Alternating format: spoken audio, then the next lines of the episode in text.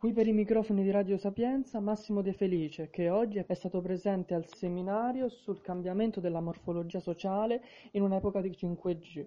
Buon pomeriggio Massimo. Buon pomeriggio. Come cambia la società con il 5G? Adesso, il 5G crea un altro tipo di connessione eh, che ve- non solo velocizza tutte le forme di connessioni che oggi sono ancora molto lente, per esempio l'internet delle cose, eh, le macchine autonome, eccetera, ma cambia proprio la banda, la forma di eh, trasmettere dati. E quindi rende veramente dei processi molto più rapidi, ma rende soprattutto la realizzazione della creazione di nuove ecologie all'interno delle quali tutte, tutto ciò che è trasformato in dati, quindi eh, le cose, gli oggetti, le merci, le piante, gli alberi, i fiumi, qualsiasi cosa, passa a produrre informazioni e a trasmetterle rapidamente su internet. Questo crea una, un'ecologia, un'ambiance, come si dice in francese, eh, iperconnessa, dove tutte le entità che esistono in un'ecologia, in un ecosistema, parlano e si comunicano.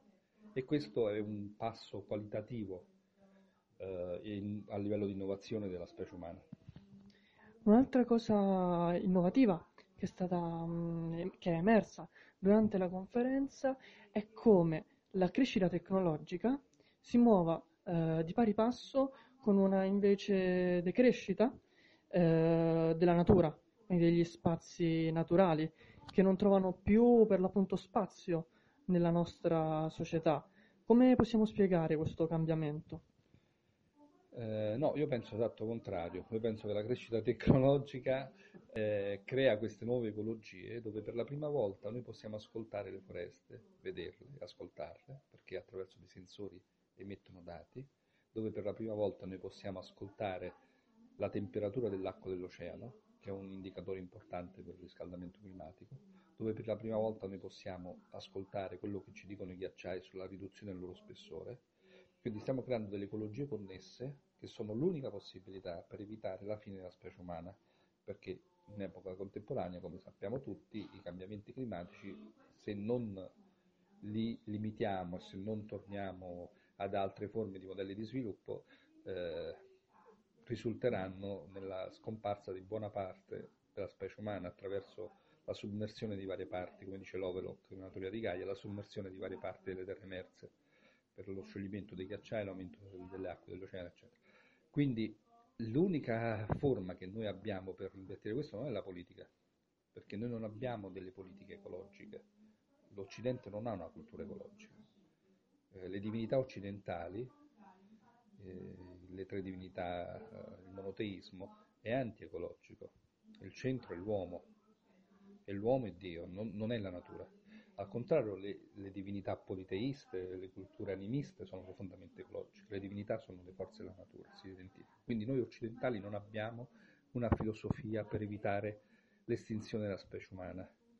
Le tecnologie invece possono, forse secondo me, nella mia opinione, sono l'unica possibilità che abbiamo per ravvederci e per cominciare a vedere oltre i nostri parlamenti, oltre i nostri stati-nazione e, e, pass- e e diventare non più cittadini di stati, paesi e nazioni, ma cittadini della biosfera. Perfetto, proprio in base a questo, soprattutto in virtù dei cambiamenti climatici che stanno devastando il nostro pianeta, ehm, quanto e come possiamo supportare lo sviluppo di un nuovo tipo di eh, environment che possa invece per l'appunto metterci in contatto. Cosa possiamo fare noi come singoli, eh, ma anche come gruppo, per spingere in questa direzione? La prima cosa è informarci, quindi utilizzare le reti digitali, i social network, tutto per informarci, ma informarci a livello scientifico, quindi leggere dei papers, eh, le- leggere dei libri, bibliografie, partecipare a dei gruppi di discussione che ce ne sono tanti su internet, eh, sensibilizzano e soprattutto eh, formano con materiali di qualità eh, sulle questioni eh, della nostra epoca, soprattutto la questione ecologica, eh, che sono questioni scientifiche, per cui va fatto uno sforzo di, dire, di comprensione e di lettura e legato a questo anche uno sforzo di cambiamento radicale, che non significa soltanto votare una cosa o un'altra, eh, ma significa mh, per esempio non utilizzare plastica, non, non, eh, non, utilizzare prodotti che causano impatto ambientale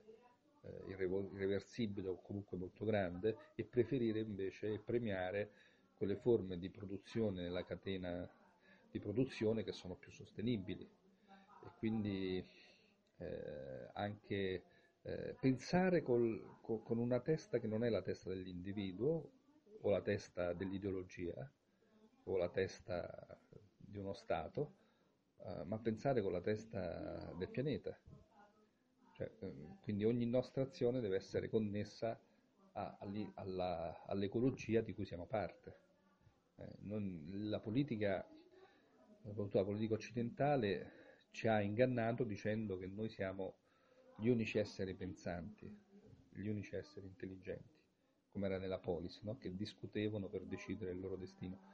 In realtà oggi abbiamo scoperto, nostra specie, che anche il clima ha un'intelligenza, anche Google ha un'intelligenza, anche i big data hanno un'intelligenza, gli algoritmi producono dati e quindi intelligenza. Quindi noi oggi scopriamo un mondo intelligente all'interno del quale noi siamo una delle specie intelligenti. Quindi un'intelligenza più sviluppata significa sapersi connettere alle altre intelligenze e smettere di fare il monologo dell'intelligenza umana.